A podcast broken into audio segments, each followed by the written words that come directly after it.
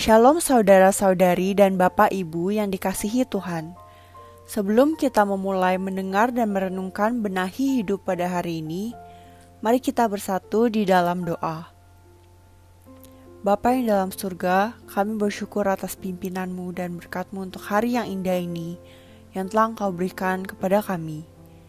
Terima kasih untuk segala kebaikan dan kasih setiamu yang tidak berkesudahan di sepanjang kehidupan kami, sehingga kami bisa berkesempatan lagi untuk membaca dan merenungkan kebenaran firman Tuhan. Kami datang ke hadiratmu meminta tolong atas pimpinanmu agar bisa benar-benar mengerti dan melakukan firman-Mu. Dalam nama Tuhan Yesus, kami berdoa dan mengucap syukur. Haleluya, amin. Renungan pada hari ini diambil dari satu Raja-Raja pasal yang ketujuh. Sebelum saya membacakan sebagian perikop dari pasal tersebut, saya menghimbau rekan-rekan untuk membaca seluruh bagian pada pasal ketujuh ini. Mari kita membuka dan membaca bagian dari Alkitab tersebut. Saya akan membacakan dari pasal 7 ayat yang ke-48 sampai 51. Ayat 48 Salomo membuat juga segala perlengkapan yang ada di rumah Tuhan, yakni mesbah emas dan meja emas tempat menaruh roti sajian. Kandil-kandil dari emas murni, lima di sebelah kanan dan lima di sebelah kiri. Di depan ruang belakang, kembang-kembangnya lampu-lampunya, dan sepit-sepitnya dari emas. Pasu-pasunya, pisau-pisaunya, bokor-bokor penyiramannya, cawan-cawannya, dan perbaran-perbaraannya dari emas murni. Engsel-engsel untuk pintu ruang dalam, yakni tempat maha kudus, dan engsel-engsel untuk pintu ruang besar bait suci dari emas maka genaplah segala pekerjaan yang dilakukan Salomo di rumah Tuhan itu. Kemudian, Salomo memasukkan barang-barang kudus Daud, ayahnya, dan menaruh perak, emas, dan barang-barang itu di dalam perbendaharaan rumah Tuhan. Sekian pembacaan Alkitab kita pada hari ini. Renungan Alkitab pada hari ini menjelaskan bahwa tampaknya Raja Salomo menginginkan agar kehidupan pribadinya dan kehidupan politiknya berada di bawah bayang-bayang bait Allah. Ia ingin agar kehidupannya tetap dekat kepada Allah. Pada zaman dunia kuno, kemewahan istana raja adalah cermin bagi kebesaran sang raja serta kebesaran Allah yang ia sembah.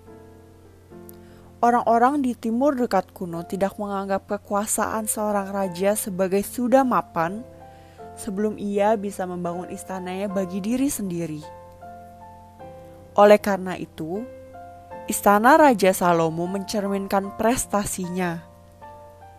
Kebesaran Raja Salomo mencerminkan kebesaran Allah yang disembah.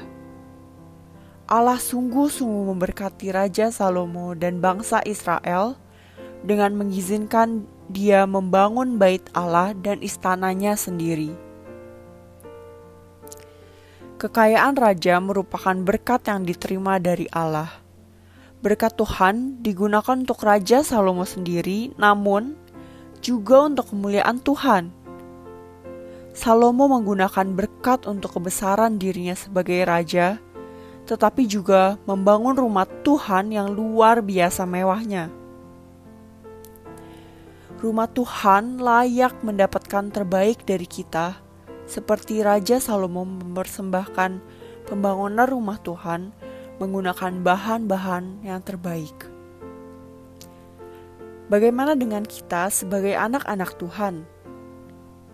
Seringkali orang menilai Allah yang kita percaya dan iman dari keadaan kita orang-orang juga akan melihat apakah anak-anak Tuhan yang diberkati ini dengan luar biasa tahu bersyukur kepada Tuhan yang telah memberkatinya. Tuhan telah memberikan yang terbaik bagi kita. Mari kita bersungguh-sungguh merenungkan. Apa kita sudah memberikan yang terbaik selama ini? Jika belum, apa yang terbaik yang bisa kita persembahkan kepada Allah? Mari saudara, muliakan Tuhan dengan berkat-berkat yang Tuhan telah curahkan di dalam kehidupan kita. Mari kita bersama menjadi pribadi lepas pribadi yang terbaik di hadapan Allah. Mari kita berdoa. Bapa yang dalam surga, kami datang ke hadiratmu bersyukur kepada Engkau atas kasih setiamu yang tidak berkesudahan di dalam kehidupan kami. Kami sungguh-sungguh berterima kasih atas segala kesempatan yang Engkau berikan kepada kami.